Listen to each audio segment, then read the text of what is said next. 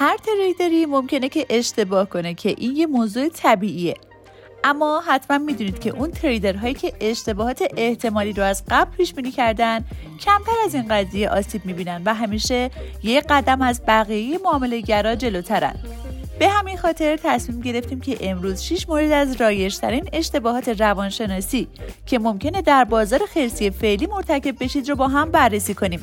پس با رادیو ایکس کوینو همراه باشید. ایکس کوینوی ها. سلام. من ساحل اختری هستم و اینجا رادیو ایکس کوینوه اگر تو بازار رمزارز فعالیت می‌کنید یا دوست دارید که به این حوزه وارد بشید حتما این اپیزود رو از رادیو ایکس کوینو گوش کنید تا با زیان ترین اشتباهات روانشناسی در بازار خرسی آشنا بشید. خب حالا قبل از اینکه به سراغ ادامه پادکستمون بریم این پست رو save کنید و برای دوستان تریدرتون هم بفرستید تا اونها هم متوجه این اشتباهات بشن و اونا رو مرتکب نشن. اشتباه اول ارزیابی شرایط بر اساس تجربیات بازار سعودی. اشتباه اول اینه که بازار رو بر اساس معیارهای یه بازار سعودی ارزیابی کنید. توی یه نظرسنجی بیشتر از 50 درصد شرکت کنندگان اولین رمزرز خودشون رو در سال 2021 به یکی از بزرگترین روندهای سعودی بازار خریدن. در نتیجه درک اونها نسبت به ارزش هر رمزرز از تجربه اونها در روندهای سعودی نشأت می‌گیره. در صورتی که اگر به اواخر سال 2017 نگاه کنیم رمزارزهایی مثل آیوتا، دش، بیت کوین کش رو می‌بینیم که موفق شدن به اوج قیمتی خودشون برسن.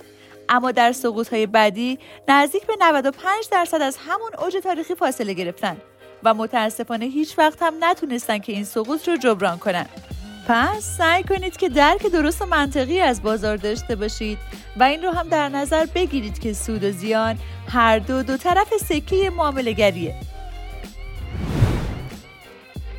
خب بریم به سراغ اشتباه بعدی انتظار صد برابر شدن قیمت ها در همچین شرایطی انتظار رشد نجومی کمی غیر منطقیه. هرچقدر زودتر این موضوع رو قبول کنید امکان که در موج بعدی توی دام فومو بیافتید کمتره. داشتن انتظارات غیر معقول می‌تونه به ضعف در مدیریت بودجه هم منجر بشه.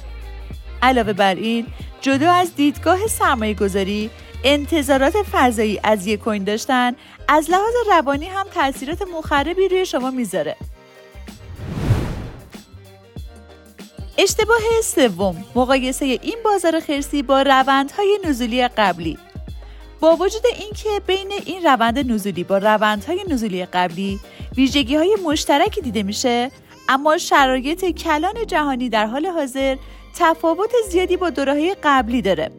در سالهای 2013 و 2017 دو بازار خرسی ارز دیجیتال اتفاق افتاده. در اون زمان شرایط کلان بازار در حالت نسبتا پایداری قرار داشت. نرخ تورم پایین بود و در اروپا جنگی نبود و هنوز ویروس کرونایی دنیا رو به هم نریخته بود. اما امروز اوضاع خیلی فرق کرده. فدرال رزرو در حال حرکت به سمت افزایش شدید نرخ بهره است که همین موضوع تاثیرات منفی زیادی در بازارهای سرمایه بجا گذاشته. در نتیجه بازار رمزارزها متأثر از عوامل متعددی که باید سعی کنید همه اونها رو در نظر داشته باشید. اشتباه چهارم خوشبینی بیش از حد نسبت به فضای نفتی. نکته جالب اینه که با وجود ریزش شدید در بازار رمزارزها به نظر می‌رسه که بازار نفتی همچنان داغه. با وجود پروژه های در حال سقوط همچنان کسایی هستن که حاضرن به هر قیمتی در این فضا باقی بمونن. پیشنهاد می‌کنم که در برابر چنین موضوعی احتیاط کنید. این توصیه چند دلیل داره. در آخرین بازار نزولی ارز دیجیتال NFT ها قلمروی نسبتا ناشناخته بودند. در نظر داشته باشید اینکه حجم معاملات در بازار NFT هنوز به اندازه حجم معاملات در فضای ارزهای دیجیتال با کاهش مواجه نشده؟ ابدا به این منظور نیستش که هیچ وقت چنین سقوطی پیش نخواهد اومد. بازار خرسی معمولا با تخلیه نقدینگی همراهه و با توجه به ماهیت منحصر به فرد توکنهای غیرمثلی تاثیر کاهش نقدینگی احتمالا برای بازار NFT بیشتر خواهد بود. توجه داشته باشید پیدا کردن کسی که بیت کوین شما رو به قیمت بازار بخره خیلی راحت تر از فروش یه اثر هنری کمیاب و عجیب غریبه.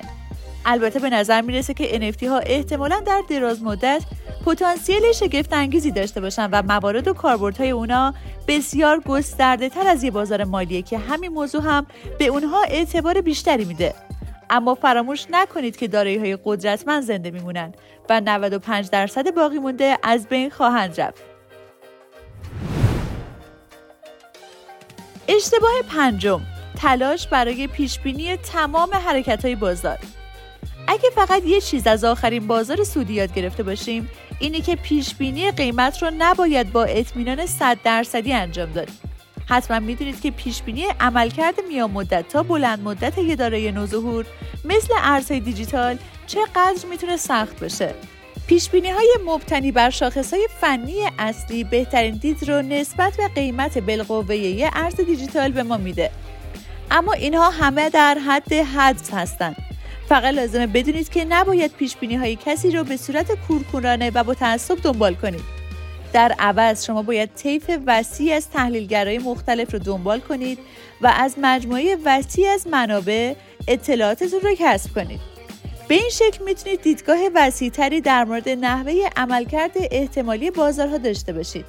همه اینها رو میشه به راحتی در عبارت خودت تحقیق کن یا همون دو یور اون ریسرچ خلاصه کرد. خب حالا اینجاست که باید درباره آخرین اشتباهی که ممکنه در بازار نزولی مرتکب بشید با هم صحبت کنیم. تسلیم شدن. تسلیم شدن یکی از رایش ترین تله هایی که در بازار نزولی قبلی هم شاهدش بودیم. ما به کسایی که با وعده سودهای بزرگ به فضای کریپتو وارد میشن توریست های بازار میگیم. توریست های بازار فقط در روزهای خوب و کندل های سبز هستن و در روزهای بعد همه چیز رها می‌کنن. اما اونها نمی‌دونن که بازارهای نزولی بهترین فرصت برای کسب سودهای بلند مدته. اما چطور؟